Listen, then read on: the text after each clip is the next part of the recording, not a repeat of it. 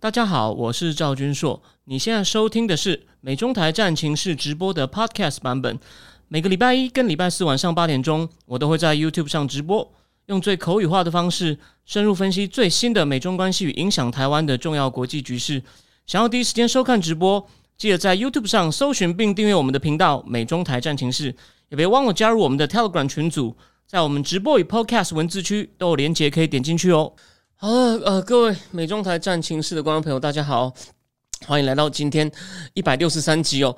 那我认为不是说我刚好礼拜四停一次哦，而是那个，而是真的是大事又越来越多了。所以呢，我今天呢，我不但有三个主题，哦，如果最后有时间的话呢，我还会加讲一下这个有关呃欧洲呃 G7 跟欧盟啊达成对俄罗斯的石油价格限价。我一桶现在每桶六十美金的这件事情，还有今天呢，这个礼拜一呢，也是欧盟另外一个禁令对俄罗斯的制裁生效，就是海上运来的呢，全部都禁止哦运到欧洲哦，只能从陆上运油。那这个冲击呢，我最后有时间会再讲一下哦。另外，我们讲完三个主题之后呢，这个这个有名的红梅啊，红梅亚洲周刊呐，他有一个社论啊，有一个社论在讲台湾选后与美中关系变局。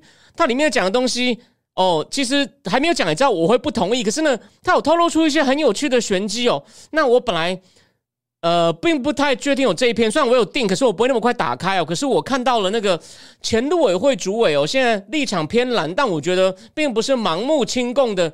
前国防部副部长、陆委会主委林中斌哦，他在脸书上点评了这篇文章，有做了笔记，所以我觉得有有那值得讨论的必要，因为这也是台湾目前一个重要的话题嘛。虽然现在大家都要争论民进党要怎么样赢回选举，那网络上的吵得很凶，我暂时呢不打算介入，因为呢，我认为第一，呃，我跟台湾新闻的时间没有其他人多；第二，所以呢，我认为先静观其变。不过我觉得，但如果从大格局来看呢，我最后才会讲哦。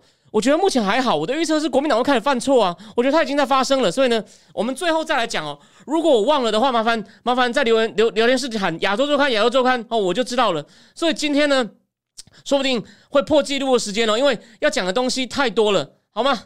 那我谢谢现在进来的哦，又进来说晚安的人哦。好，那我们在讲第一个主题以前呢，我我不好意思，我再花我再花两分两三分钟先聊几件事情哦。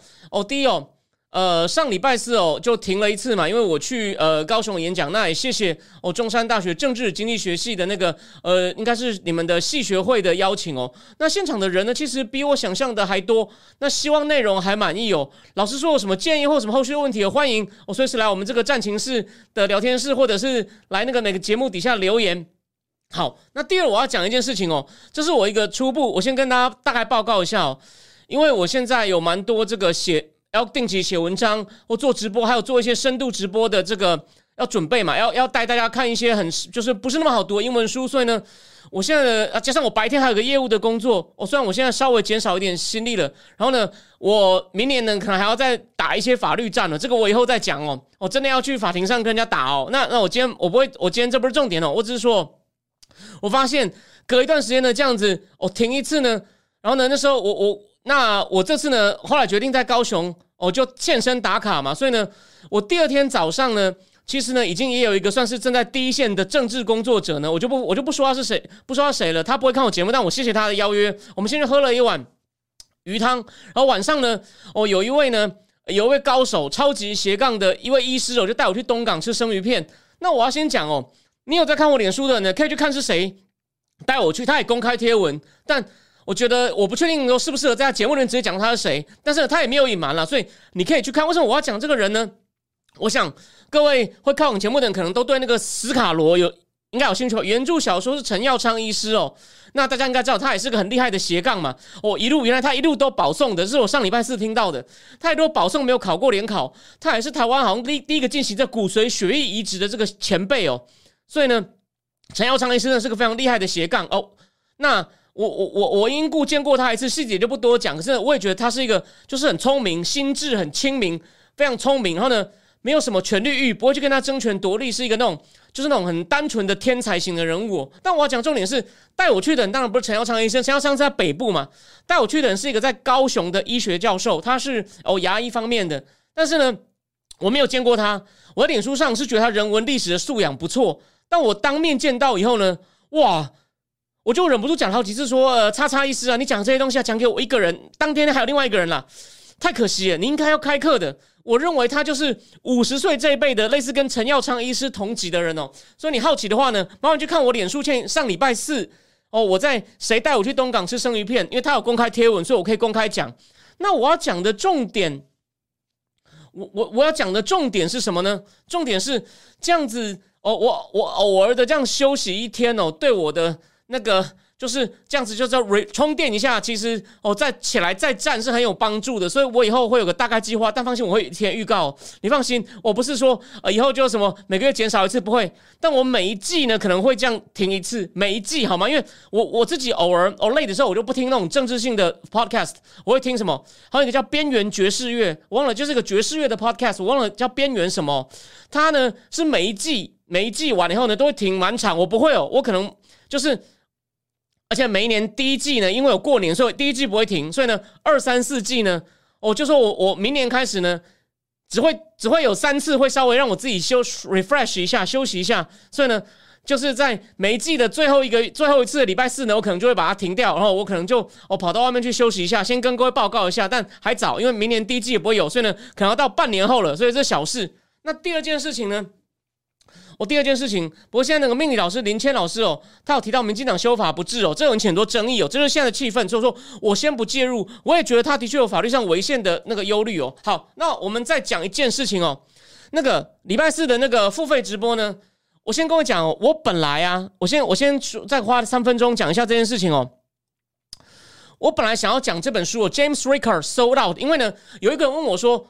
他就说：“哎，张军硕，你对未来这个后疫情时代，还有这个世界局势这么乱，对全球经济的影响，你看这个标题就是 ‘broke’，就是破掉的供应链哦，那个升高的通膨，还有政治不安，如何去会让全球经济往下沉啊？所以我说了嘛，我就说那位问问问题的人，不好意思，你的问题我还没回答，我花下个月的两次讲书直播，哦一次半的讲书直播来讲，可是呢，这本书要十二月六号才正式上。”在身上，所以呢，我明天早上哦，明天早上就是台湾十二月六号，也就的时候呢，大概是美国时间凌晨嘛，台湾的中午之后呢，如果一过中午哦，就就出了，我会马上买，开始拼命花三天，先看大概一半到哦，先看一半，然后呢，礼拜四来讲。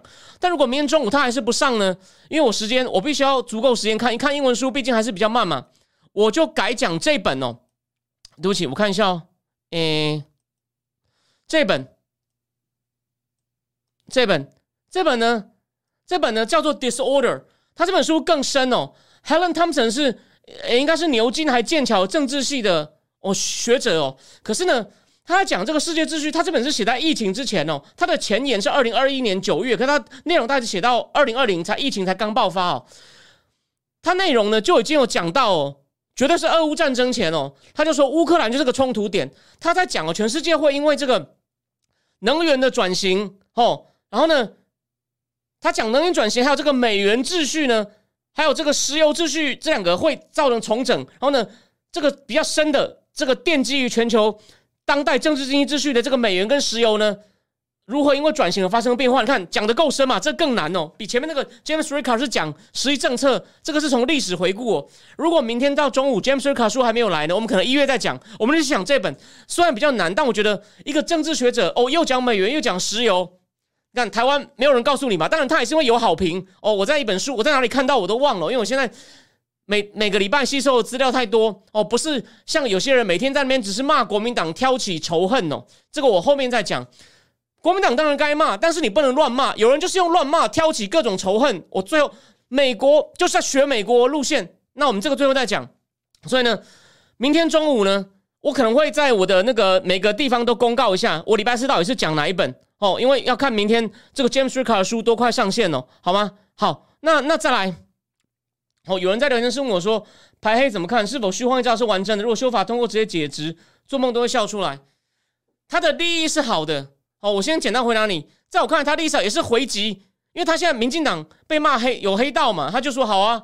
哎，所以就一石二鸟啊！我能够解决面对你的质疑，我让那些可能摇摆选民看到民进党有能力处理，而且呢，的确像你说的，到底谁死还不知道。问题是他有违宪的问题啊，所以像台派又有点吵起来。那我觉得，我我我我就觉得，诶，这个我还让我想一想好吗？因为我没有想到你会临时问，哦，让我想一想，我再回答你。好，那再来，我们就先进入第一个话题哦。第一个话题呢，我认为这件事很有趣哦，就是这个马斯克哦，基本上现在当老板了，把内部文件当初把这个二零二零选前十月十四号不是 Washington Post 下午上线，下午上线就是 Hunter Biden 的笔电里面有什么东西就开始爆吗？但帮跟大家回顾一下哦，这可能是史上第一次哦，这件事情要爆不是美国媒体。那天是早上，谁先预告的呢？那时候还没有跟郭文贵翻脸，那个光头路德有没有？路德的直播，我现在再也不看了，因为我觉得他问题很大。可那时候还没有跟郭文贵翻脸，还满满天每天说郭文贵多神，事后完全改口，我叫他鸭王。所以你就知道，对岸的人有些人哦，他都不觉得他这样大转弯，你不需要解释消息。那你以前怎么样去说郭文贵多神吗？那重点是什么呢？那天基于一些理由，他有时候节目会有些特别来宾哦，比较晚看的可能不知道。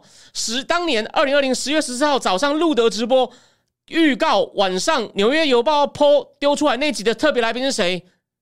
你知道为什么要讲这个吗？你可能会不相信，就是我，我是特别来宾。不相信的人，你去打路德赵金硕，你会看到我。所以呢，我参加这种这么反共的节目，然后呢？会被那种专门挑起仇恨的人说我是网络上国安危机受中共钱，这个账我们会慢慢算，你放心，不会花时间讲他了。哦，好，好，那我们就就说这件事情呢。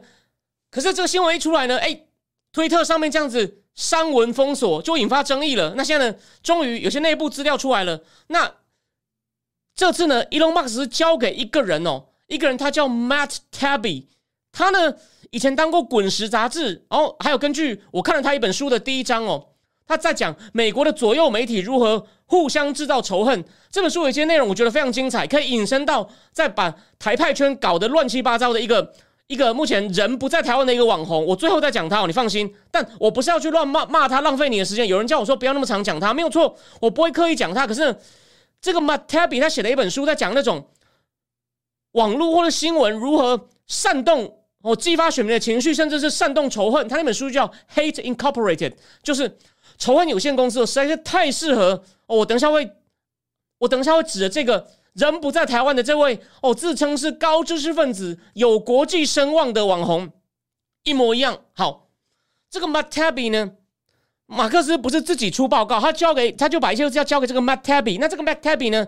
他在那个 Substack，就是那个美国那种新闻订阅网站，你都可以在上面开自己，就像台湾的方格子，有点像这种网站上呢，他有自己的那种写作订阅专案，就像我也有嘛。所以我刚刚不是说在跟大家讲，我礼拜四的付费直播呢要讲哪一本书？可是呢，我觉得他比较详细的会写在他的付，可能会在付费网站上哦。他有预告，他在推特上呢发表了一系列推文，大概有快四十则哦，等于是一个。前情很详细的大要就是纲领哦，但我觉得已经很有趣了，所以呢，我会把它纲领的重要内容，今天我们就开始把它哦全部讲完，把它全部讲完，OK。然后呢，我会讲一下《纽约时报》的反应，还有目前一些左派的评论家、名人哦对他这个爆料的一些反应跟评价，好吗？那我们就先讲他到底我讲了什么，然后呢，讲完有时间呢，我再讲一下他这个人的一些背景。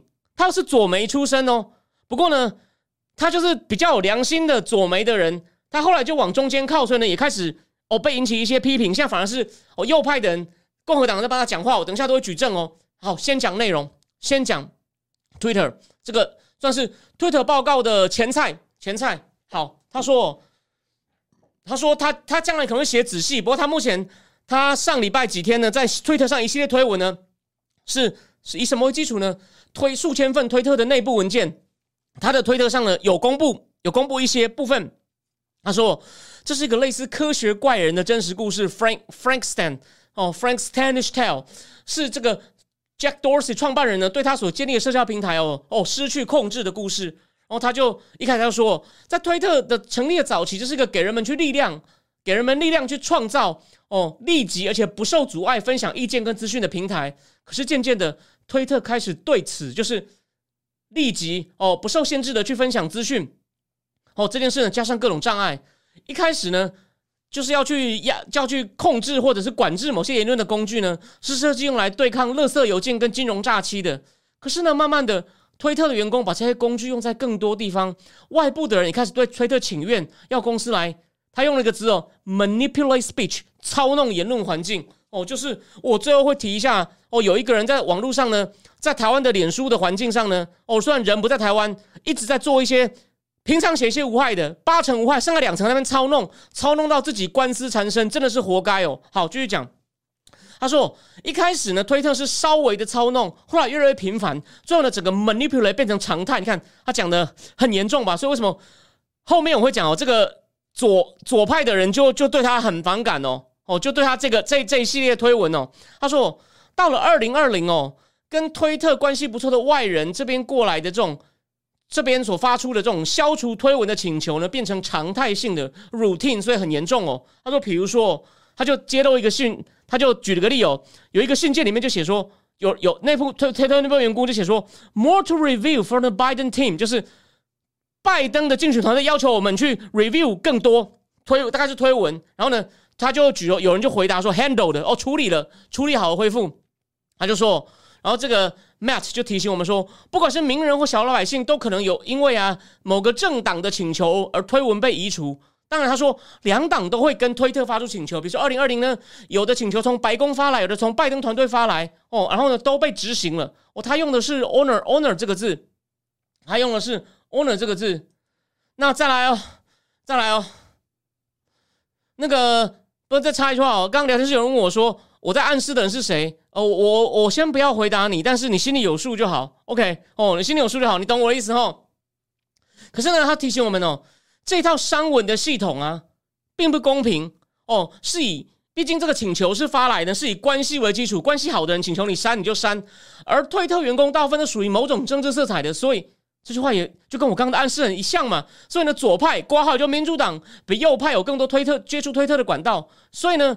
内容管制呢会往哪边会往哪边偏误呢？他说，在我接下来会揭露的某些文件中是很明显的。他说，这不只是我这样觉得哦，这也是好几个推特现任跟前任高管的看法。好，继续。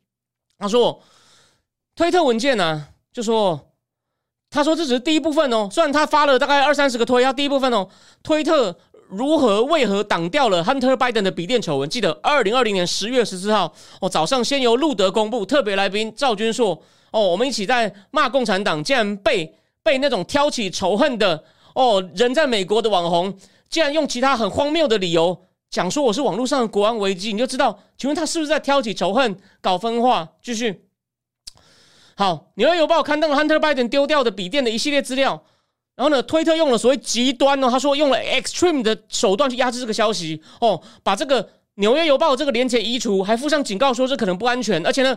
你连用私讯传呐，他都会把这个 New York Post 的连接挡掉，你知道吗？这个 Matt 要提醒读者说，你知道过去他们只有针对什么样的讯息才用这种极极端的手法去管制吗？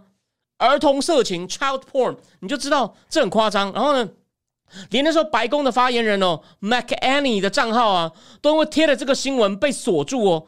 所以呢，这引起川普团队一个叫 Mike Hunt 的激的人的对推特激烈反应哦，他就写信搞推特，他就写说。我一点都不欣赏，没有人打电话给我通知我说你们要管制贴新闻这件事，就是 I don't appreciate，就是你们没有人告诉我你们要开始对新闻做管制。他说，而且还写哦，拜托你们至少你们假装还顾虑新闻自由吧，在未来二十天，at least pretend to care for next twenty days。好，拜托你们假装你们还在乎一下新闻自由哦，最未来二十天吧，不要这么不要做的这么。就不要这样不演了，好不好？这样讲了。那这时候呢？因为这封信哦，这时候推特的公一个公共政策主管，他叫 Caroline Strong，他就发出一个客气的询问邮件。他写说：“Hi team，哎，就是同事们，Are you able to take a closer look here？你们可以就说仔细看一下他为什么来这样靠腰吗？”但 这个原来推文写很好笑，他说要发出个客气的 WTF，What the fuck？就是怎么会搞到人家川普的团队来破口大骂呢？结果。这个 Storm 发出去邮件得到回复什么呢？这个笔电的故事呢被移除，是违反了推特的 Hacked Material Policy，说这些内容呢是从是被是从骇客拿到的，所以呢来源有问题哦，来源可能违法，所以呢我们不能看。这是这是这是那个，这是他们回答这个公共政策主管。然后呢，这时候 Matt 要提醒我们哦，有几个员工发现哦。政策跟沟通部门哦，就是政策和沟通部门，这是一个部门哦，就是 policy communication，他们其实是对内容管制比较少，就是比较没有权利的哦，比较不直接他们的业务范围的呢，跟所谓的安全信任法务部门之间呢有紧张关系。你看嘛，就说有员工觉得，哎，两边好像意见不太一样了。那不不过呢，那这时候呢，Matt 又提醒我们说，你看嘛，那个管制负责管制言论的那个。Trust and security，哦，信任与安全部门说，因为这个东西是害的啊，所以根据我们的政策不能上啊。那他们的证据什么呢？因为有好几个消息来源都说，这个推特在夏天呢有接到联联邦政府执法部门发出的一个一般性警告，说可能有来自骇客外国的骇客。可是呢，在这个笔电事件中，并没有任何的政府部门出来说这个笔电是被害的。诶，问题就在这里了。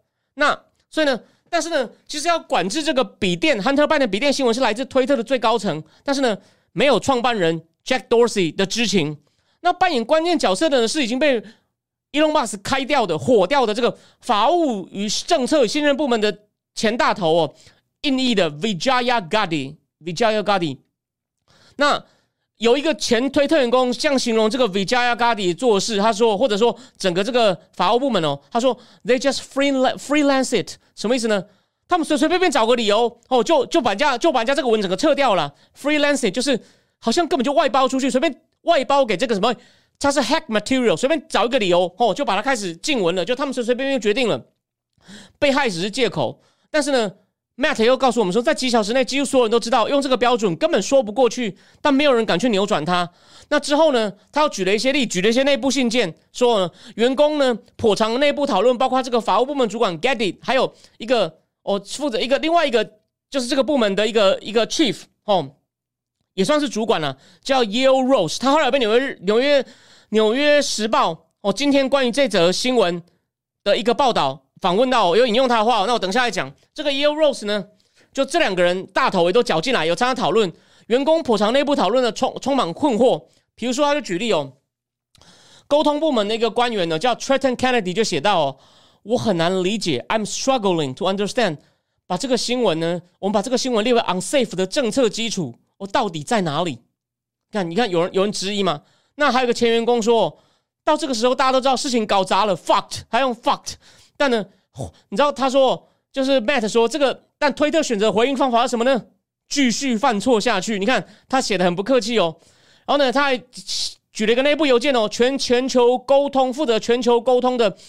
VP 副总 Brandon Borman 就问到：“我们真的能宣称这是我们政策的一部分吗？就是在搞不清楚我到底有没有 hack 的情况下，就把人家的文这样整个拉掉，哦，整个拉掉。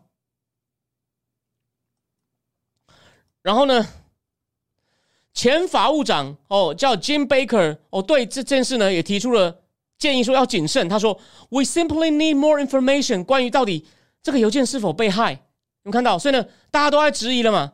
然后呢，这时候呢，我就要讲一件事哦。这时候呢，出现了一个人。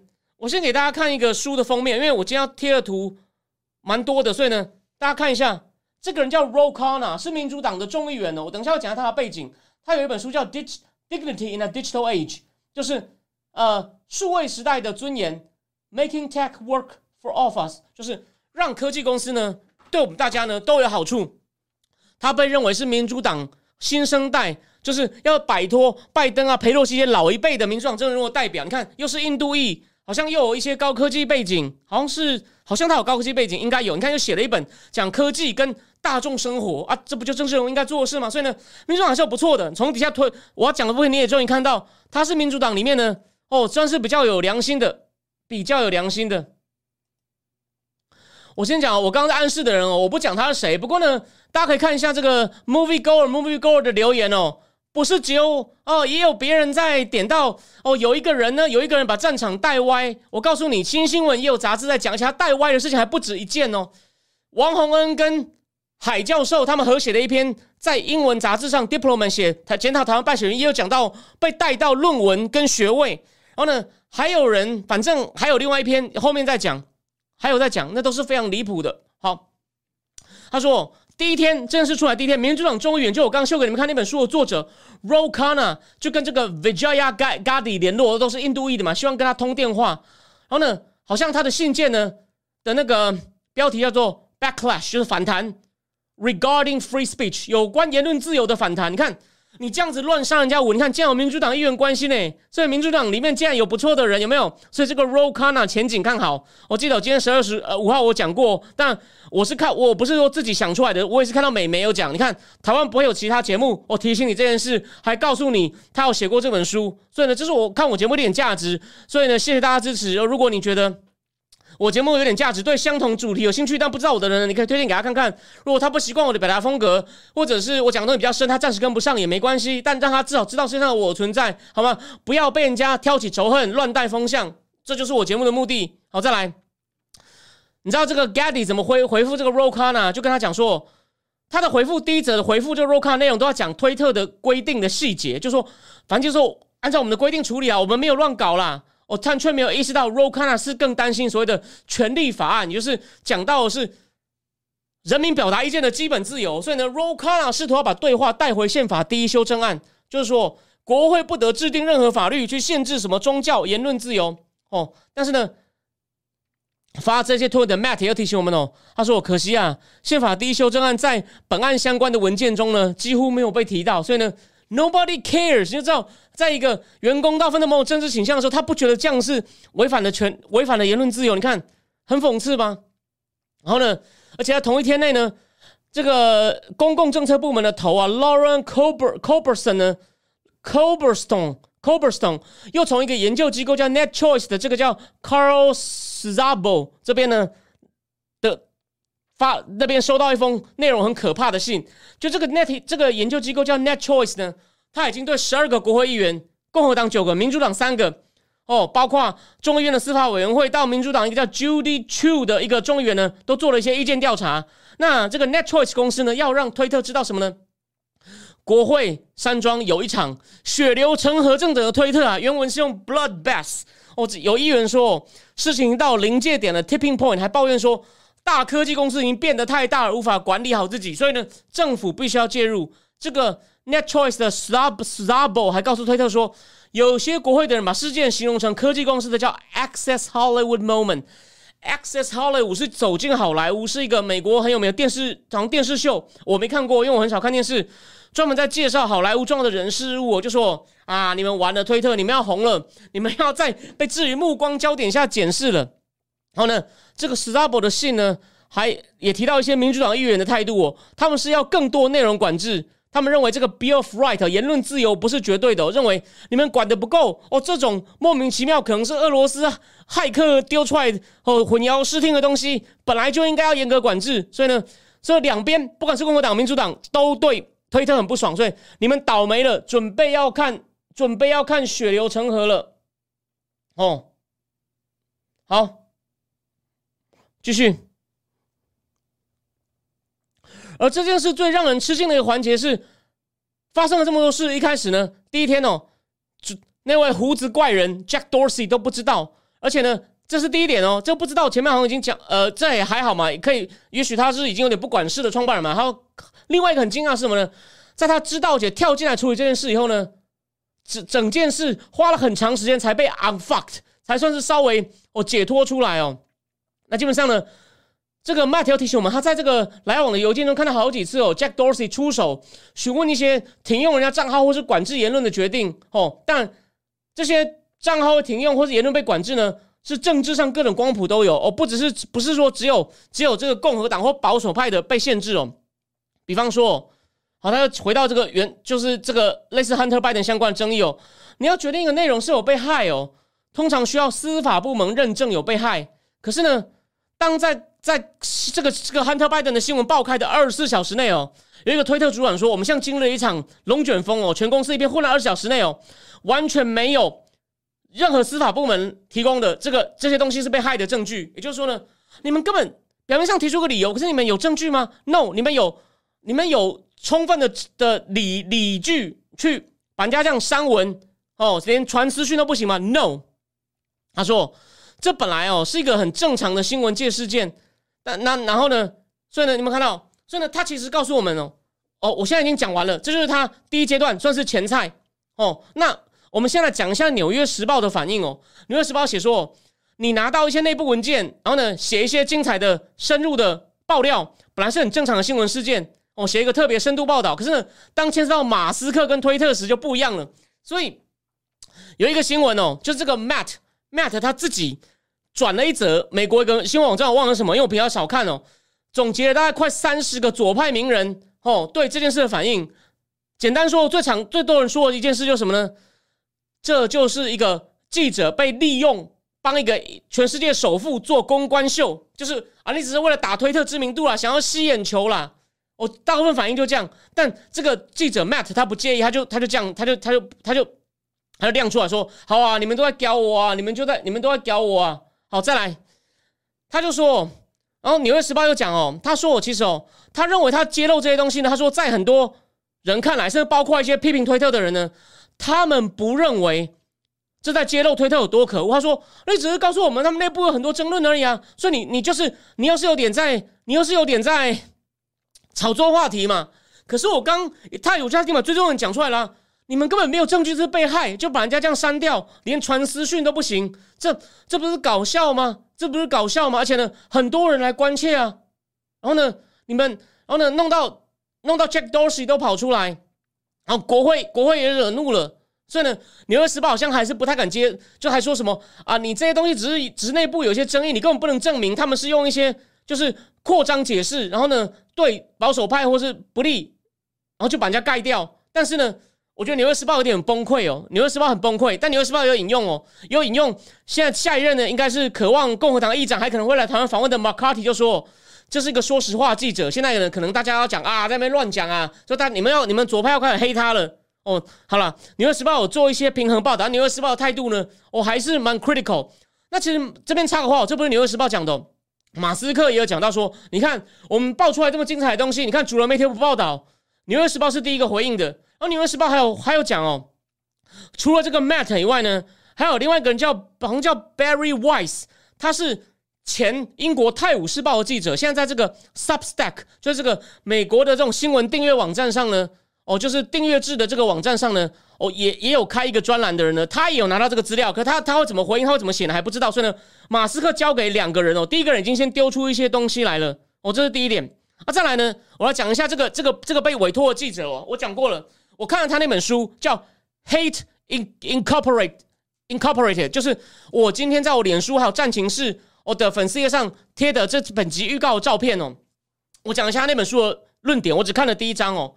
他说：“哦，他他就说，这个美国这在川普从川普要开始选开始呢，哦，媒体呢，媒体就开始呢不顾真相，而呢就丢出一些很耸动的新闻，也没有经过谨慎的查证，就是要挑起大家这种愤怒的小宇宙，越看越气。然后事后发现有错呢，你知道他们怎么解决吗？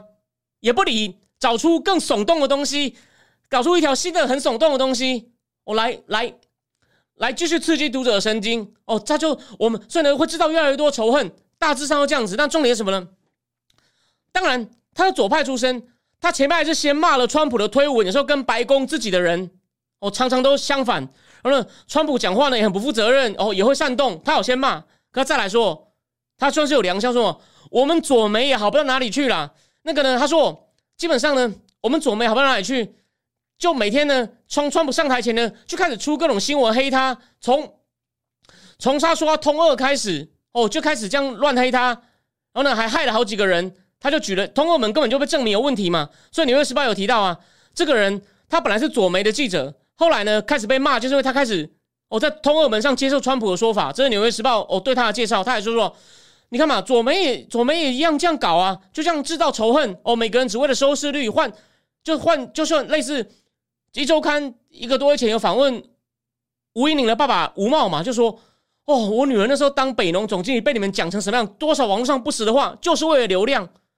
这跟某个在美国的网红有什么不一样？有没有提醒他？他多少事情是为了流量？好，我先先不讲他哦。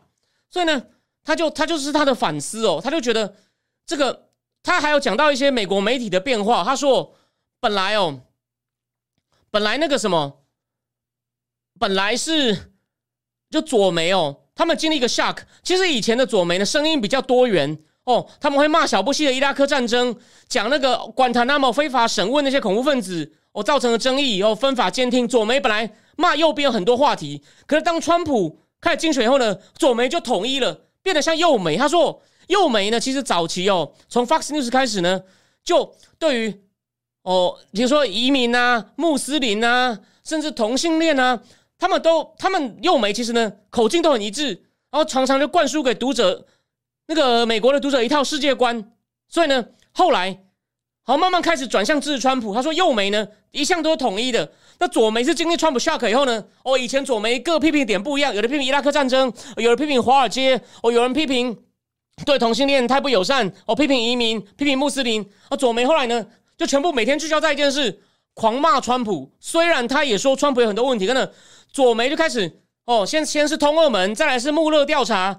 然后呢，穆勒调查，哎，都不行。再来呢，变乌克兰，变川普通乌了。明明通乌是你 Hunter Biden，再就讲嘛，你看嘛，他后来主要在骂左媒，说什么？他就是有点转过来。当然不止他，还有另外那个叫 Intercept 网站的创办人，就是 Greenwald，就是他访问史诺登的 Greenwald，他也是。如果你有兴趣的人，去看我翻格子的第一篇，就介绍了 Greenwald 他怎么骂左媒哦，为了只是为了骂川普有流量。哦，有很多人看我是网红哦，媒体有转载我，我还可以在那边校正说你李杰还不回应我，李杰回应我，你懂我意思吧？我就讲这句话，李杰还不回应我。去年有一个人在那边为了挑起眼球，但是李杰是千人计划的人，反而不敢讲。你看这个人问题大不大？哦，懂我意思吧？好，所以呢，而 Greenway 后来看到 Intercept 竟然把他写汉特拜的是挡掉，Greenway 也气的。哦，出来骂说我自己创办的网站变成这样子。我讲这个就是当初访问史诺登，挖出史诺登在 Greenwell 记者的事的事，你可以去看我方格子第一篇，第一篇那篇是免费的，所有人都可以看。好，那讲到这里，我把他故事大概讲完。他原来写了很多书，我很有兴趣，我现在有时间会去看一下他呢。而且他这本书后面呢，就以每一个具体案例在讲。我就主要是批判左媒如何炒作仇恨。我虽然他也不欣赏川普的推文，所以呢，很多推文的的那个讲话的风格，所以呢，我认为是个哦有点良心觉醒的左媒。他呢，我说了嘛，他在《滚石》杂志，还有在《大西洋》杂志，《大西洋》杂志水准还是不错啦。比如说我这边讲个闲话哦，我我举个我举个《大西洋》杂志有个叫 Ann Applebaum。哦，他是一个先生，是外交官，他是研究东欧的集权，研究的非常好的。An Apple 版还有个叫 David From，哦，虽然是大窗黑，不过呢学问真的很好。Atlantic 是左媒里面相当品质不错的，我也会看的。我再讲一次，我们虽然批评左媒，但是呢里面好的呢，我们还是愿意，就好像拜登做的好，我们一样称赞。我们是就事论事的，虽然也有立场，或者是一个叫 Michael Schuman，哦，他是我忘了哪个媒体，现在驻北京记者，哦，写亚驻他驻亚洲很久了，所以呢。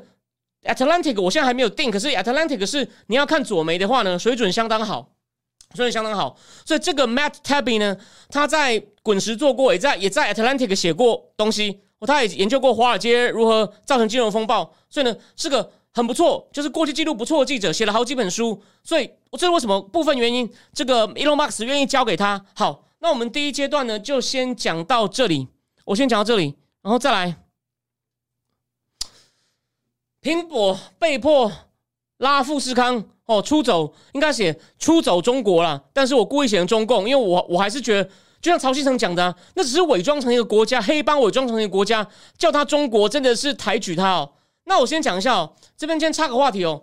我今天又接受了这希望之声的访问，他今天访问我是讲湖北大湖北大学学生有两千多人抗议哦，二十那个昨天晚上你会发现，我之前不是有讲过，我说。我说中共会开始进入动荡，我知道现在就算你平常支持我观众，你都会说啊，赵林说你看太乐观了啦，一压就压下来啦，宣布一下解封哦，可能就没事了，没有错，有一些解封措施要开始，可是，可是，可是他解了也有后遗症，表示抗议有用。你看昨天晚上发生的事就是啊，他要求学生，他要求学校资讯公开，过程透明。如果你是对学生施伪就罢了，如果其他人也都学呢，叫共产党。过程公开，资讯透明，嗯，你懂我意思吗？所以我的意思就是说，中国未来一年呢会遭遇各种挑战，而且你不觉得这时候解封有点像是引蛇出洞吗？让你喘口气，再来会不会秋后算账？已经开始很多地方加紧管制了，有没有？就是这个片我没有猜对，他两手来，哎，中共有些地方真的是比我厉害，我承认。他一方面放松一点，但也有后遗症。我文章都有写了，上礼拜这个礼拜一出刊了两篇。第二就是他开始在加紧，把这个地方变得更像北韩。那这是这是一般人民生活的。我今天讲到我的主题，Foxconn。我我这次去完高雄，我礼拜五、礼拜六在家里嘛，很久没有回家了。我在家里在跟我爸妈餐窗聊天，我就说那个地方现在很难做生意了。但你在里面已经压很多宝，像德国或很多台商暂时走不了。但你敢在加码投资吗？你看富士康闹这么大的事情，我们就来看看他最新的情况。我们看他最新的情况，我是根据《华尔街日报》跟《金融时报》哦都有在跟进。为什么？Something is going to change，所以你就知道开始这种。严格的封呢，有各种后遗症，但你解封有后遗症，基本上怎么做不对？那除了一般人民可能随时会再起来抗议，他们觉得，你看我现在只是抗议管制哦。我之前你看过文章知道，我一直说它经济会出问题，也会引发抗议，所以呢，现在一定更不更不怕抗议了嘛。所以你们看到我在告诉你大格局，虽然每一场抗议可能都不强，可能都压得下去，但明年呢就是这样大大小小的抗议哦，大大小小的抗议，甚至跟美国连拜登有时候都会硬起来。所以贺锦丽去菲律宾这是好的，我非常称赞他。所以到再过一年之后呢，要死要将近未尽不可说，有没有？我上礼拜一讲过的。所以大格局来了，好，我们不是讲大格局，我们来讲细节。对，就像现在聊天室讲的，郭董一个头两个大，一个头两个大。好，我们开始讲细节。基本上呢，因为富士康十月、十一月的事情，苹果要供应商想办法在亚洲其他地方组装了。哦，苹果要他们为把。在亚洲其他地方生产做更积极的准备，还想减少对台商富士康的依赖哦。那这次这个决定的关键是什么呢？就是郑州 iPhone 城发生的混乱。在郑州这边呢，最多以前最高可能经有大概三十万的工人，最高曾经装配哦百分之八八十五的这个 iPhone 的 Pro 系列。但我用的每一台呢，都是 HTC，或者是到现在因为没有 HTC 了，是那个 Pixel。哦，大家看到哦，都是。我都是用 Android，所以我不知道 Pro 什么差别哈。有兴趣的人简麻烦你简单解释一下，让我懂一下。反正呢，我很支持台湾的东西，然后坚决反共，然后被挑起仇恨的人讲成我挑拨台美关系、收中共钱，你看着吧，你看着吧。明年我说了，我会跟大家讲一些法律战的消息。那等等，因为现在侦查不公开，我不能讲。好，十一月底爆发工人抗议，现场有喊出“为了你的权利站起来”。哎。虽然他们当场争的只是工资，我等一下会讲他们争什么。But 你不觉得这句话可以？你懂我意思吗？这句话会传出去啊！以后会不会有类似的事情？就是所有的例子都开了，都开了。哦，现在林你看林毅有问中共好像要放松，礼拜三会宣布一些措施。可是哦，那不是全面性的，那就是有点像一种，就是把一些措施放松。他没有说全面这个政策要停止。哦，好。那现在苹果呢，就对终于对鸡蛋都放一个篮子里感到不太舒服。他说之前他都不太注意太过集中的风险。那现在呢，苹果其中一个应对方法是找更多组装厂，即使这些组装厂也是中共的。他目前挑了两个对象哦，一个是什么？一个就是立讯嘛，那个也是过也是也从红海出来的女生嘛，学历不高但很厉害。另外叫文泰科技 （WinTech Technology）。但是《华尔街日报》话锋一转呢，就说连立讯的高管都说有消费性电子的客户。报道表面显说我没有透露客户是谁，但等下他很明显会告诉你就此地无银三百两了，都有消费性电子的客户担心中共的疫情管制、缺电，还有其他问题，他们希望立讯帮他们在中共之外呢 do more work，有更多的工作。为什么不讲 do more production？我等下解释给你听哦。他们指的 do more work 是指哦新产品引进中心 new pro new product introduction center 是这种是干嘛的呢？苹果会指派一个小组。跟他们的签约的这种供应商哦，一起把新产品的蓝图和原型机 （prototype） 变成一个更详细的生产计划。反正苹果的告诉他生产伙伴哦，他们希望开始在中共之外呢进行更多的，就是因为有写 “do more work”，我觉得不好翻哦，就是有更多事情呢移到中国外去做。但是呢，除非印度或越南也能做这个叫 MPI，就是新产品引入。如果除非他们能这样做，否则他们只是次要选项。为什么呢？我猜哦。这个，如果你是制造业出来的理工背景的，方便你补充哦。我觉得，因为他们每一代新产品也要做很多准备嘛，比如说要增加什么新的功能，需要什么新的料啊，那新的料要怎么样考察？哦，怎么测试？怎么样先模拟生产？那这个呢，规模也不小。那现在呢，那他，而且呢，他要确定是我模拟生产以后呢，附近可能还有将来要大规模生产也没问题啊。像我举个例好了，我十四年前刚回台湾的时候呢，曾经去。那时候很老了嘛，又遇到经济不景气，那时候金融风暴嘛。我当兵的同梯，部校受训的同梯哦，他爸爸在在那个幼师工业区开了一个小小的载带工厂，carrier tape，好像就包覆一些被动元件的胶带，载带工厂。那真的就是一些胶带上面有各种奇怪的形状。他那个小工厂都是外劳。老实说，我觉得就工厂里面内部可以了，但我去以后，我觉得那宿舍真的看起来恐怖，我有点养尊处优，我就天龙国了。但他就有说，哦，那个德州仪器本来要选我们当供应商，就说你要建一个一模一样的工厂，不然我失你失火我怎么办？你就知道大公司很多要求，所以呢，他们 New Product Introduction Center 呢，可能也要去看，就说你在边评估边生产，对下一代机器做规划的时候呢，也要很多配套。越南、印度就没有，这是我大概的猜想哦。不对，不对的话呢，欢迎欢迎你纠正我。好，继续，那个。那目前呢？可是目前呢？苹果本身已经减缓雇佣，加上呢减缓，因为经济开始在经济开始在扩张嘛，哦，全球经济也放缓，让苹果很难拨出人力去看新的供应商，还有一些到还有一些新的国家一起工作，所以呢，印度、越南就接不上这块了嘛。苹果可能打算我现有的生产不要先移，但 new product introduction 呢，看他们印度、越南开始慢慢接手，然后以后呢，new product 出来就在你那边就地生产，哇，现在卡住了哦，所以你看这个消息，我想。台湾的媒体好像没有讲那么清楚。那这时候华尔街日报话锋一转，又说，反正意思就是说，他意思说立讯就是立讯就是听到苹果跟他讲，麻烦你帮我们在外面找一找哦，也许我会在海外去跟你合作，但是这边我真的受不了了，你们这样搞哦。那苹果跟中共到现在就是这边郑州的事情爆发以前呢，长期都互惠的，很难很快发生改变。华尔街报用了个比喻哦，哦，现在等于是一边飞行一边换引擎。这难度真的很高，为什么？但我这状况实在太突然嘛！你看封城封那么久，真的是他妈的封出问题。等一下我再补充一些细节。虽然我一个多月前我节目里面都讲过了，没看的人忽然欢迎去补哦。那一个前那个要找到以苹果这样规模去生产哦所需的方方面面，就你要在别的地方找到有这么完整的。这么多配套的东西呢，像而且像苹果现在生产规模这么大的，要在别国家找到呢，并不容易哦。有一个前苹果员工，现在自己开供应链公司的人呢，供应链顾问公司的人，去跟华尔街日报哦提醒这一点。可是转型已经开始进行了，那背后推动的原因就是两个嘛，而且呢，这两个原因也会影响到中共长期所享有的这种经济的实力，而且这两个原因还会互相强化。第一个就是什么呢？年轻人不愿意去做薪水普通的工厂组装工作。第二，严苛的防疫政策，想这两怎么会有关系？有啊，你防疫政策，工厂内部的生活就更不自由，更多限制啊。年轻人本来原来还愿意忍，一想到要去那工厂还被封起来，跟外界隔绝，那就更不愿意了嘛。所以这两个东西会互相强化。除此之外，大背景因素是哦，五年来的美中关系不断恶化，还有关税撤不掉哦。本来拜登差点要撤了，谢谢佩洛西吧，等于是佩洛西。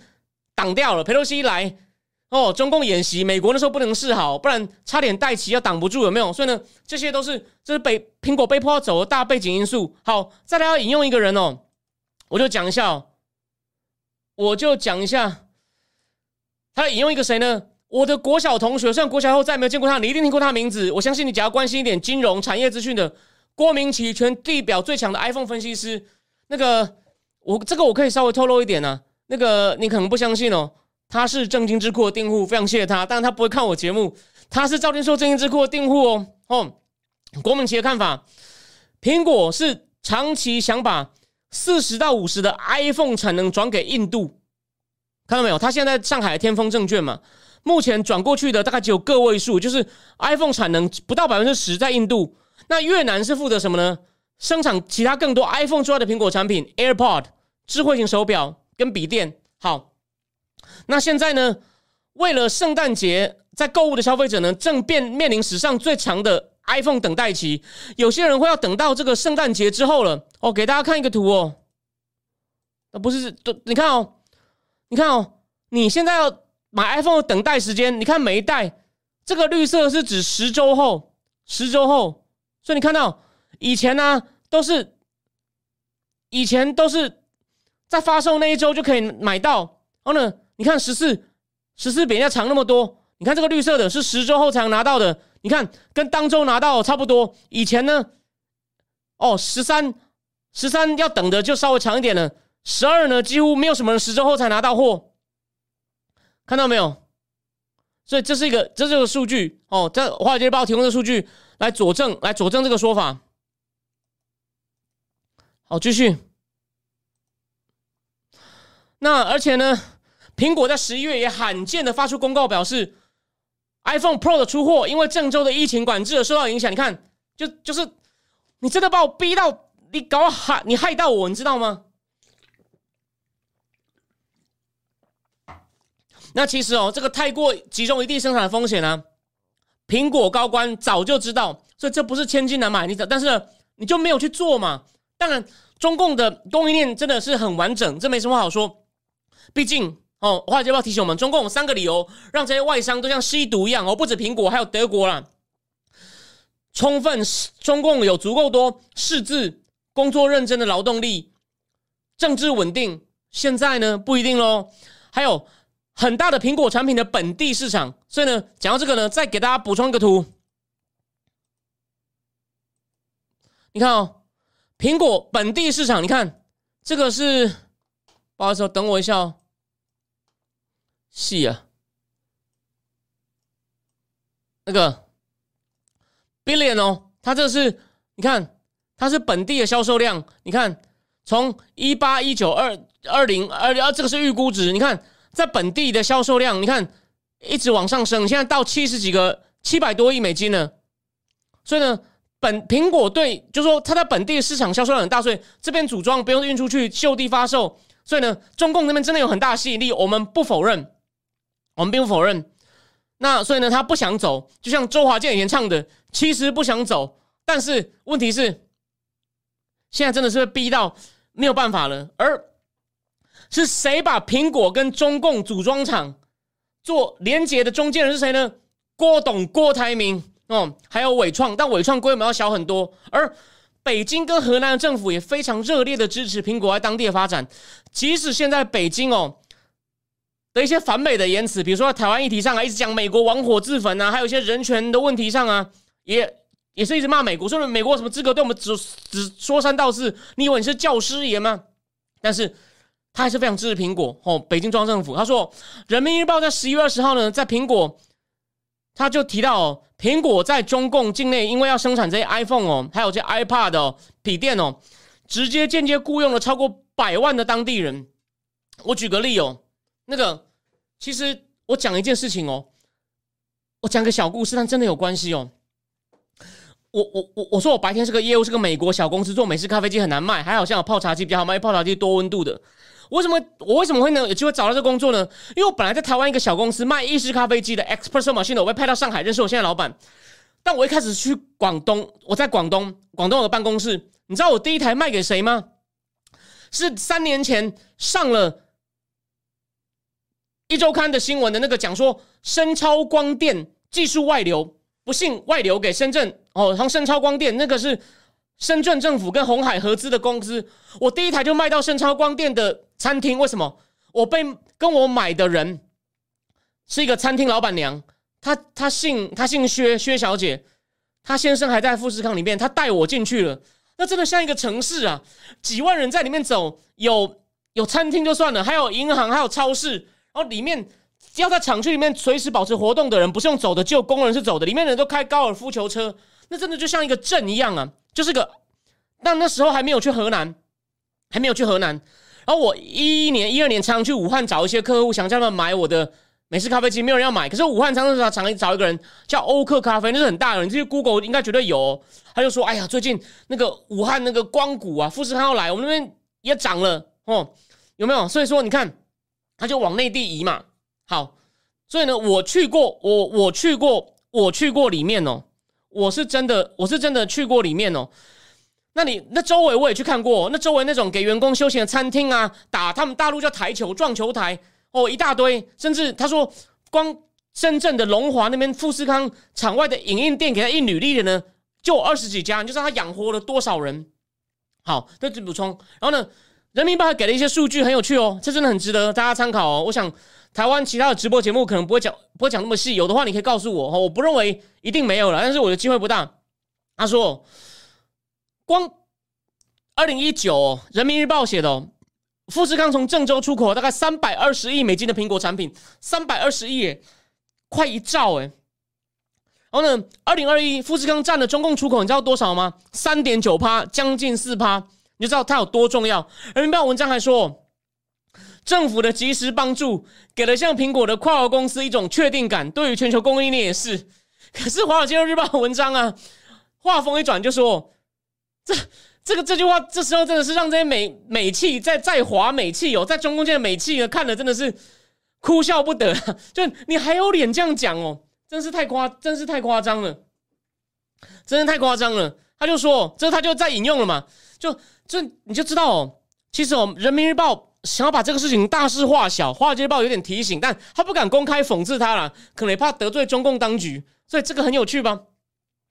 他说，《华尔街日报》再来讲哦，美国美美美国商会今年调查指出哦，大概四分之一的会员呢，去年去年至少暂时把部分的供应链移出中国，四分之会员再来哦，至暂时。部分哦移出中国，把部分供应你看有，然后呢，而且呢，就他提醒哦，美国美国人也就不止富士康了，很就是很多美国商会的工厂哦，他们也受不了了。那不过呢，再去补充一下，为什么会发闹出这件事情来？为了要让富士康工厂郑州富士康持续营运哦，郑州厂呢严格限制跟外界接触，你知道有多不自由？就是就呼应前面讲到，为什么年轻人不想去抽烟区被关掉了？贩卖机不能用，封起来，连食堂都关了，要他们带回宿舍吃。你知道那个在那个富士康市里面，宿舍跟工厂距离多远吗？走路要半小时。就我二零零八在那个龙华看到的，绝对相信没有龙华里面没有宿舍了，他们周围周边要要到周边，对吧？他从工厂可能走到门口就要二十分钟，绝对可能啊！因为这么不方便，就十月嘛，很多人逃跑，有没有？那。这是很多人逃跑是第一个问题，那更逃跑意义是什么？哦，再来又要引用到，哦，我们最厉害，我最厉害的国小同学郭明奇，他说第四季 iPhone 的出货量呢，大概只有七千到七千五百万只。哦，郭明奇提醒大家哦，这是比郑州暴动前的估计呢少了一千万只，就还没出事前以为会出会有八千多万只哦。受影响最大的是 iPhone 十四 Pro 跟 Pro Max 这两个这两个 model。那这边再补充一点，哦，《金融时报》最新挖出来的，这不是《华尔街日报》哦。到底那时候封就是十月、十月、十一月发生了什么事情？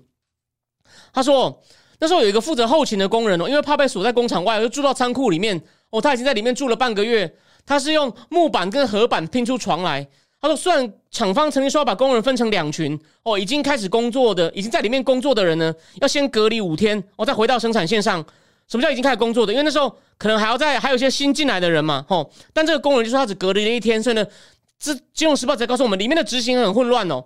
但是呢，还是有不少工人指出，他有同事或亲戚啊，因为规定说，哦，现在好像疫情爆发，你们要先隔离五天，被迫在封闭的宿舍中跟其他六七名同事一一起隔离。但是呢，这些人都不知道自己有没有染疫，然后还有人呢，收到一些很怪的诊断通知，就什么呢？都已经有开始明显症状了，还没有被通知说检验是阳性。你想看被关在里面，那不就造成恐慌吗？哦，然后呢，再来十一月有什么发生暴动？金融时报说他讲出关键的，富士康不是说什么电脑输入错误吗？他说关键是哦，他说他这次呢，因为十月跑掉一批人嘛，他十一月哦临时请地方政府赶快拉人来，这是一种短期紧急的雇佣，但是是用长期雇佣的条件，长期雇佣的薪水比较低啦，所以。他开出的薪水啊，比当初地方政府去跟他们讲的时候比较低啊，所以很多退伍军人很不爽，就闹嘛，为你们权益站起来哦，就引发这种激烈抗议暴动，然后又要他要走掉一万五千人哦，那也有人也有也有人说，厂方的说法变来变去，那厂方的高管是说，我们遇到这么多问题呢，是一直遇到不是自己权责范围内可决定的问题，反正因为疫情哦多了很多限制，那有时候厂方只能。租这张厂只能被迫配合，不想得罪地方政府。比如说，《金融时报》给了个例子：有数千名工人都在地方政府要求下被转到隔离中心，但隔离中心现在没有提供富足够的食物，就富士康接回一些工人，但他自己也无法及时送饭。这我前面好像有提过嘛？你想想看，你在里面你不想跑吗？轻则跑，哦，重则抗议嘛。所以，anyway，所以，所以呢，好，那再来就讲到更实际的，到底现在。又暴动一批，又走掉一批。我刚说走掉大概一万五千人，每个人赔一千美金嘛。你应该有看到哦。目前缺工数量各家估计有别，从几千到几万都有。然后郭明奇说，十一月产能才是产线全开的百分之二十，十二月有望改善到三到四成。然后呢，上周三郑州已经宣布一些解封哦，解封措施是好消息。然后呢，还有个富士康经理说，他们还做一件事哦，就为了解决目前郑州问题这么大，有数百个工人被调去用卡车把机器跟零件运到深圳，深圳可以补上全部部分部分损失或者现在不能动的产能部分哦，不是全部哦。此外，富士康还提供奖金给回来并带上一定时间工人哦。如果你是郑州厂啊，十一月或更早到职哦，一月如果你全勤，因为包括过年，最高美金美金奖金一千八，还不错吧？一千八，台湾哦，五六万在台湾都是一个，在台北算是中等，我在中南部算高薪的薪水哦。你要走的人有一千四嘛，就我刚刚有讲到，好，所以呢，这就是你看他们现在出这么多事，挖东墙补西墙，你是副这样高管，你会觉得很干呢？你会觉得很干呢？我我被你搞死啊！然后呢，苹果也觉得你害我们要罕见哈发公告，我们一定要开始未雨绸缪，开始 do some preparation 了，有没有？所以你们看到中共明年怎么会平静？你你 you tell me，you tell me。虽然他可能又会修理郭董，但也不是这样，只打给郭董看呐。真的挨打是刘阳伟啦，刘阳伟，刘阳伟真的很倒霉。对，风花雪月说抗争是后招退伍军人，没有错，没有错。对，像这这补充一下，Jello 陈也讲，省政府有配额，现在有配额，各自印海报招募，上面带的条件不一样，没有错。像对，像这个 P H H H H 五说解封疫情大爆发，到时候该怎么办？好，那再来再补充一下。但他像我阿姨呢，在帮他总结问题呢，就说越南的制造业是发展很快，但工人不够啊。他说目前越南最高能够建立起来工厂规模在哪里？大概才六万人左右。像郑州这种最高可以容纳三十万人，根本就一个市。富士康市呢还不行。印度问题是各省法规都不一样，公司常在正式开工前就被一堆各地不同的法规就就搞死你了哦。所以呢，他说就有专家说，从要各地规则一致。还有要从把物资原料运进去，成品运出来，这两个标准看来啊，印度还是个荒野大西部，就你去真的是搞死你。所以呢，哦，印度要加油了。那再来，所以呢，目前呢，在印度跟越南还没有高阶手机的大规模生产，而且目前没有其他任何地方能。所以呢，郭董叫。Tim Cook 基本上都还是被锁在哦，锁在中共境内。但是大方向是，苹果会找很多地方来取代郑州的 iPhone 城市，需要把生产力更分散，比如说放在更多印度的村落，哦，而不是放在一个大城市中。那最后呢，富士康的刘阳伟呢，就告诉投资人说，目前我们转产能转移到别国是出于地缘政治考量 （geopolitics），而不是疫情管制。但业内人士，哦，金融时报引用就 Business Insider 说，在郑州厂的混乱。加速苹果分散其供应链，所以你看，这政策真的不行了啦。所以中共怎么可能会平静啊？最后他访问了一个台湾，就是那个里昂证券 CLSA 叫 Credit Leon Credit Leone Security Analysis 的分析师说，目前东南亚跟印度的产能跟中国产能比起来，大概只有十到十五哦，已经比郭明奇讲的还高了。反正要做到很难，但苹果在加速了。OK，苹果已经就是反正 The point of no return 已经过了啊。简单说。简单说就是这样。好，呃，Cart 啊啊啊，Frasa 说郭董不是逃不掉，是被意识形态给绑住。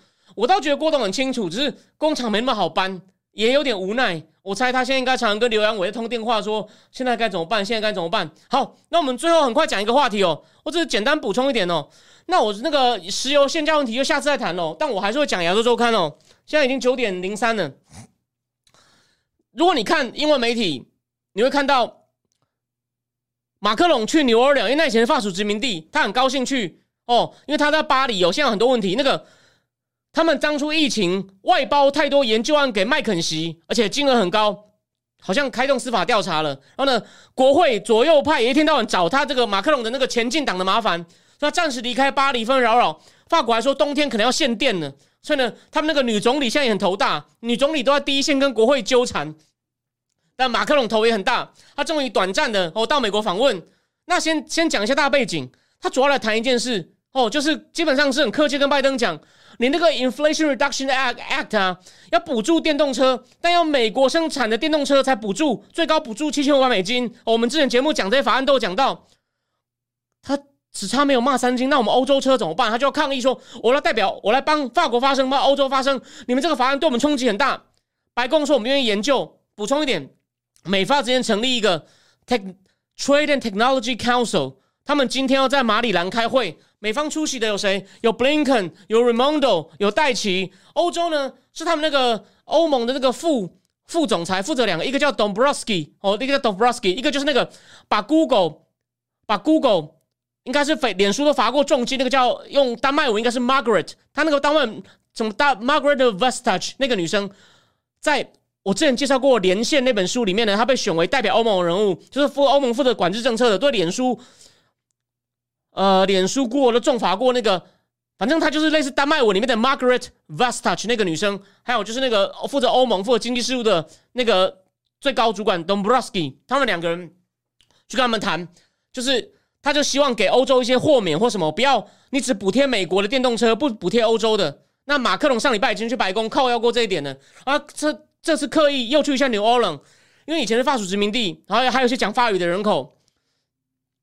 他说：“一九其实法法国媒体又说，其实一九六零年戴高乐去过，那时候竟然有三十人去欢迎他。那马克龙这次去也受到很多欢迎哦。他也宣布哦，好像要在美国再补助一些呃学法文的奖学金啊。但这不是我们的重点，重点是他竟然花了一个小时在纽奥良的美术馆屁事跟马一龙会谈。所以马克龙见马一龙。那如果你看路透的新闻稿，短短的就讲他们在讨论哦。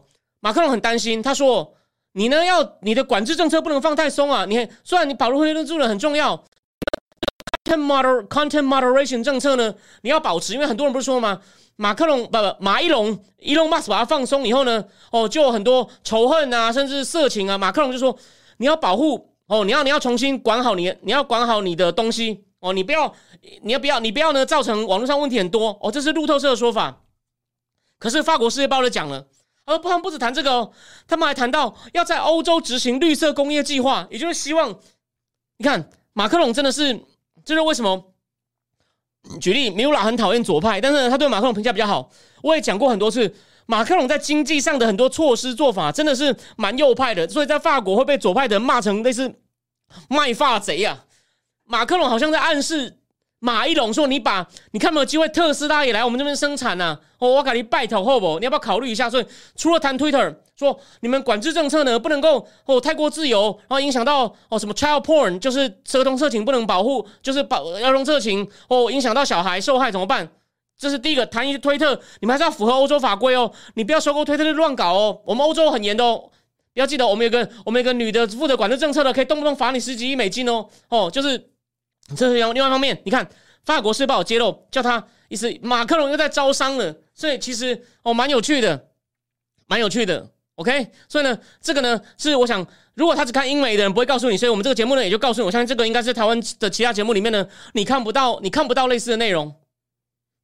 OK，哎呦，谢谢米拉上来了，对他的经济政策真的很右，真的是非常的右。好，是好再来，不过呢，然后再来再来。就台湾选后与中美关系变局这个社论哦，他这边哦果然就大骂民进党抗中保台没有用了哦，他还是说会害很多青年哦，青年学生可能要上战场，违反台湾的主流民意。哦，他举到一个很有趣的东西哦，这个有价值哦。然后周刊有时候的一些资讯，就我可能不相信他的主张，可是呢，他有时候会介绍一些好书，他有一定的水准哦，他是一个还是有些东西值得挖的红梅哦。好，继续。他说：“美国历史悠久的深层政府视为政高层政治经济的秘密机构三边委员会就已经发出警告，说美国当下对华政策正在损害美国利益，认为华盛顿心胸狭窄，看不到中美共同的利益。哦，你看，在在在讲话喽。他还说。”这次在日本举行三边委员会，还特别邀了三位日本记者参与，发表公开报道。抽六全球最高层政治经济决策者都对美国对华政策不满，认为这是短视的行为。你看太局哦，以美国晶片业为例，由于华盛顿美国中国晶片的围堵与封杀，导致美国晶片业损失高达一一万五千亿美元，也连累了韩国、台湾是最坏的七伤拳，商人五百自损一千。这过程反而会在中国寻找新的替代品，反而西方的利益两头落空，得不偿失。哎，有兴趣的人看我方格子大概快一个月前写的那篇。CIS 的报告说，美国已经把这条路堵住了。我只写了上篇，下篇呢会找机会补给大家。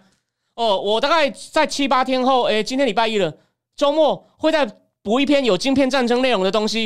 然后呢，还会加一些相关内容。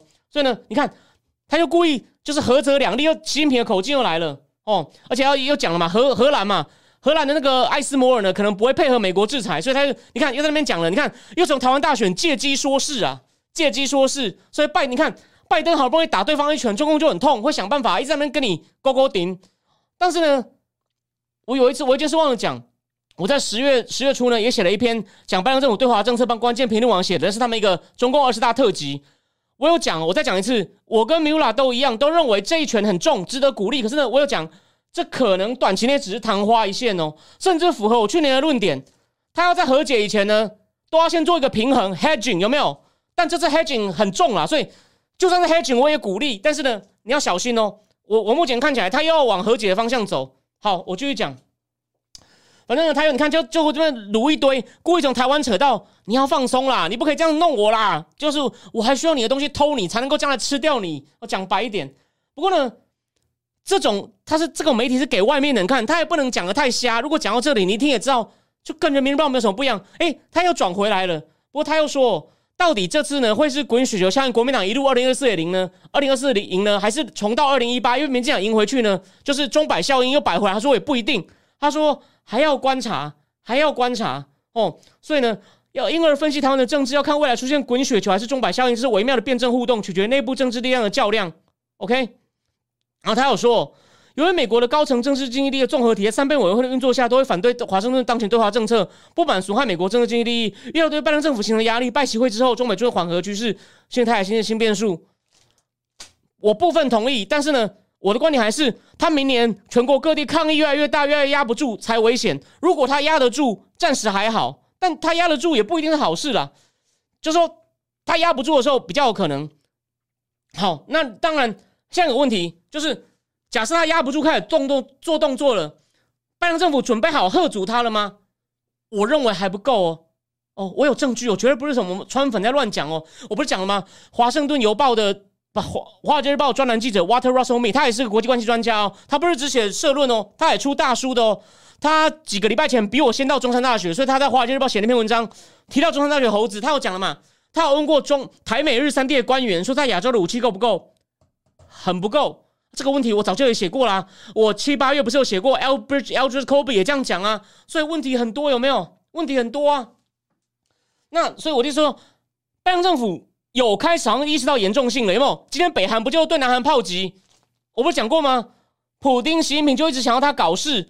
还有一件事，我在看开票，上礼拜六看开票那天，他一直有插播一个新闻，讲中美有在密谈，中共就是要拿乌克兰跟北韩去换台海。那个新闻不知道什么没有人跟进，我忘了去跟进，因为那可能可信度没有那么高，因为他没有人证实。可是他这个逻辑说得通了，我就说了嘛，他要把北韩、伊朗把事情搞很大，再去跟美国换哦，跟美国瞧。虽然美国现在好像不理他，所以我也没有说拜登会卖台。OK，好，继续回来讲。他说，不过当前中国还陷于疫情何时放宽的争论，最近出现内部反对声音，可形成形成可骗。遍地开花运动，这也可能让美国找到新筹码，就像美国在香港介入黑豹运动一样，是新的变局。所以他还算还算有良心啊，就讲说啊，我们中国自己有问题啦，哦，所以因此，但你又看得出来哦，他他就很想要借台湾的事情说事，就要故意要扭曲，把台湾的民意扭曲成反抗中保台，其实抗中保台不是主轴哦，这个我也有点错判，所以呢，好了，我也没有什么那个资格骂他。好，目前已经九点十二了。我最后看一下哦，Kevin Devon 说墨西哥可以做 iPhone 吗？我认为它的供应链大概比越更要更惨，一样啊，三个条件呢，三个条件嘛，它人口还不还算多，可还很穷，有没有当地国内市场？没有，有没有那么多识字、识字合格、认真、diligent 的劳工？我认为墨西哥虽然人口不少，但没有那么多。第二，政治稳定吗？不稳定，左。左派可能会修理你，连右派也都有可能修理。他的政治虽然没有到很乱，可是呢，其实我认为他们政府对企业友善吗？不一定哦。所以呢，条件真的还差很多，蛮难的。他可以弄出那么一大块地，让你水电都不缺，员工也不缺吗？蛮难的哦。简单回答一下，Kevin Devon。好，然后对，就是的确是个双马会哦。好商量，小姐你好。哦，那个 Jello Chen 说法国马说要取电台积电，这很正常啊。欧洲整个也都在想了，因为大家忽然发现，就大家的了解，大家的观点，你看对一个台湾不了解的人，他们想法都很简单。原来他妈的，原来高阶晶片九成在你手里啊！现在我们每天看新，我们自己媒体来报了，可能会开战，那我们怎么办？他们是出于自私，但这也是对的。你想想看，假设台湾全世界有个东西。九成都发生，都都在一个可能会随时遇到战争风险的地方。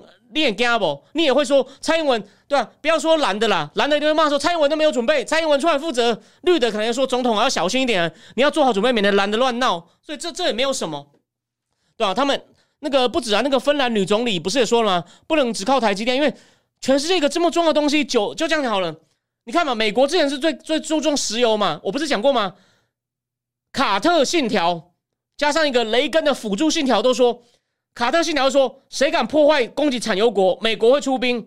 雷根加上一条，谁敢攻击运输油的通道，我们会出兵。可是油至少在很多国家，你看，如果油都在一个国家呢？油都在一个国家呢？如果油全部都要沙地呢？那那还得了？你你会不会跟蔡英文说，你要想办法跟沙地打好关系，或者我们自己也来挖油看看，我们也去太平岛挖石油看看？会吧？OK，哦，好，那捐账今天九点十五了。好，那最后，哦，对，就像没有来讲，台台派对去台花的三个字超敏感。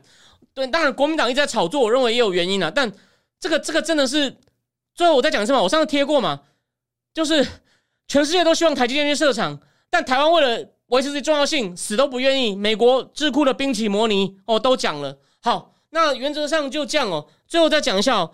我明天会公布礼拜四的那个智库直播，到底要讲哪一本书？但两本都是好书，一本比较学术，会讲多一点历史；一本是讲很很迫切的当下。但这本书一定会出中，为什么？那本 sold out 的 James Ricard，他每一本书什么货币战争啊，讲黄金啊，每一本都有中文版。可是他真的很厉害，他我看他每次在 YouTube 上接受访问啊，都噼里啪啦哦，语速虽然比我慢一点，可是我有时候还要看一些笔记。我我觉得我觉得他没有看笔记。就像噼里啪啦讲如数家珍，他是个高手，而且他也当过美国政府的外部专家。他书里面有写，然后你看，我连讲美元，我五月讲第一本书，讲那个美元美元跟黄金关系的时候，那那本书作都引用了 James Ricard 的讲黄金那本书，所以 James Ricard 真的厉害。但他如果明天上线的太晚哦，我就先讲另外一本牛津大学政治系教授从石油跟美元来看国际体系未来演变哦，也还是回答那个人的问题，好吗？原则上就这样。那一样，那个还也会放一些试看版给大家。然后这个周末会再更新一篇《晶片战争》我的文章，在正经智库里面，好吗？那原则上就就就这样子了哦。那希望大家对今天的内容还满意。那我上礼拜这样充电呢，跟高手听高手解释给我听台湾史的很多美角，我真的非常佩服。然后呢，白天也见了一个人，了解一些，他是他是在他在政府内工作，那也了解一些高雄的发展。其实这样每每每一季休息一次，这样充电，我觉得哦，对我自己都好，对你们也好哦。那所以那就上礼拜一次就是取消一次，很可惜。高雄是个好地方，那就讲到这边喽，讲到这边喽哦。那我们就下礼拜一，哎不对，礼拜四，哎礼拜四是付费直播哦，那就那就下礼拜一再见喽哦，晚安。